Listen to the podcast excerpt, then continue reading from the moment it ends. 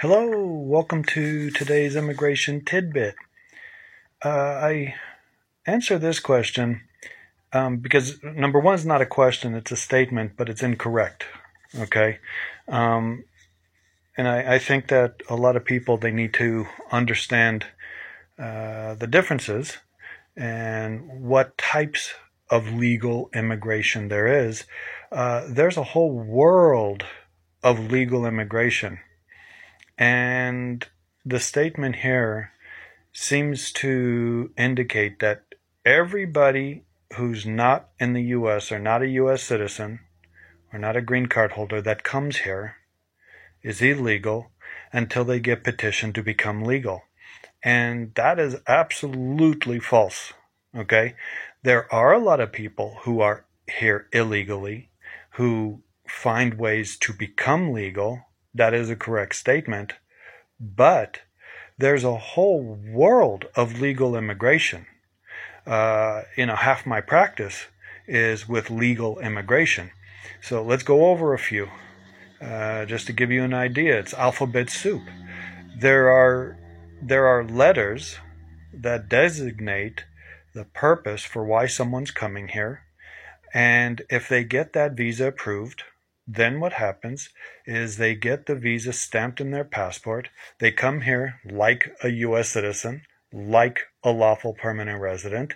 They, you know, if they're coming through the airport, they go through the necessary lines. They answer some questions and they are let into the United States and they are legal from the very second that they enter the United States because they have an approved visa. So let me give some examples. Uh, B2 if they have a B2 stamp, they're coming here to visit. Okay, if they have a B1 stamp, they're coming here to do business in regards to companies in their home country, to negotiate, to do things like that. If they have a C1, they are transiting. Okay, uh, they are coming here for a short period of time and transitioning to another plane, another boat, or they are on a boat or a ship and they're here for two or three days before they have to leave. If they're here on an E1, they are here to uh, do what's called a treaty in investment visa. So they have already done all the paperwork. They already have it all approved and they have everything in motion to come here and properly trade with the US. If they come here on an E2, they are investing. So they have properly shown that they have invested the necessary amount and they are coming here to either run their own business or to run one that they bought. If they come on an F1, they're coming here to go to school. And as a side note, the majority of these visas have dependent or derivative visas with them. So if they have a spouse or unmarried child under 21, for example, with an F1, the spouse comes on an F2, the child or children come under F2 as well. So you could have five people come, the F1, and then four dependents all on F2, all five of them coming into the US legal the very second they take one step inside the US. They come on a G, that's a diplomatic visa. Uh, ABCDFG H. If they come on an H1B, that is a work visa, uh, which is referred to as specialty occupation. They generally have a degree, and the position requires the use of that degree.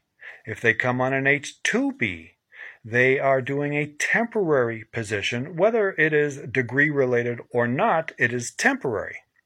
If they come on an H3, that is a training type visa in order for them to take a training program to go back to their home country.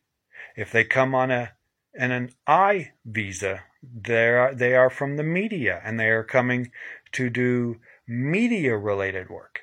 They come on a J1, that could be a whole variety of things from training to internship to education. Okay, all of that can be on a J1 if they're coming on a K1 because they are a fiance and they're coming to marry their fiance.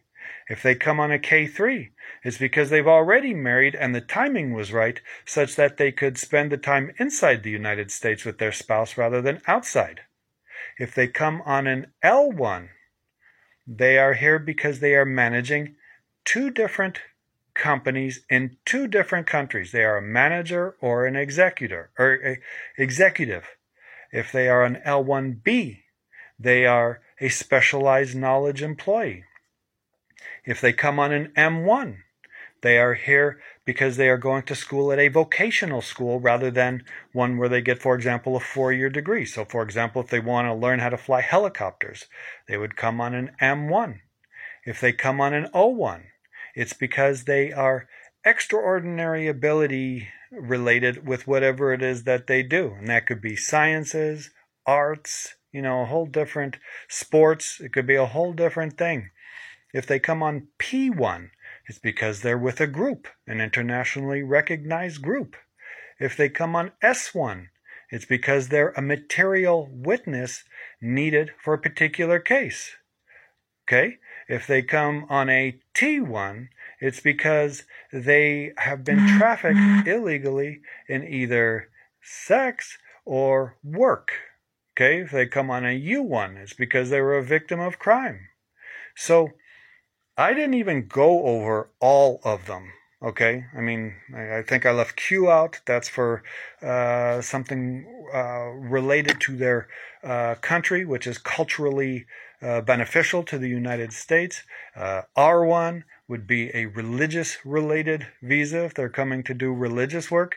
So you can see that this alphabet soup I'm talking about, there is a multitude of different reasons that people come legally to the U.S. Okay, and those are just those are just non-immigrant visas. Uh, there are a whole slew of immigrant visas where people wait outside to come legally into the U.S. as a green card holder. There are there's you know EB3 related, which are basically requiring two years experience or a, a bachelor's degree there's EB2 related, which are master's degree or bachelor's plus five years. There's EB1 related, which is for the green card, the extraordinary ability, or the multinational manager, or the professor. Okay. These are just different categories of employment based visas where they get the green card. They could also come in on an EB4, which is uh, either a VAWA related, that's a domestic violence related, or a completely unrelated uh, religious capacity um, in order to come get the green card. They could come on an EB5, which is the true investment visa. We're talking over a million and a half dollars. Okay, those are employment based. Then there are people who wait outside for many years to come on family based. And there's different categories and different levels of family based visas that allow people to come as well, whether it's a spouse of a U.S. citizen or lawful permanent resident, an unmarried son or daughter of uh, petitioning USC, you know, and so forth. They're whole different categories.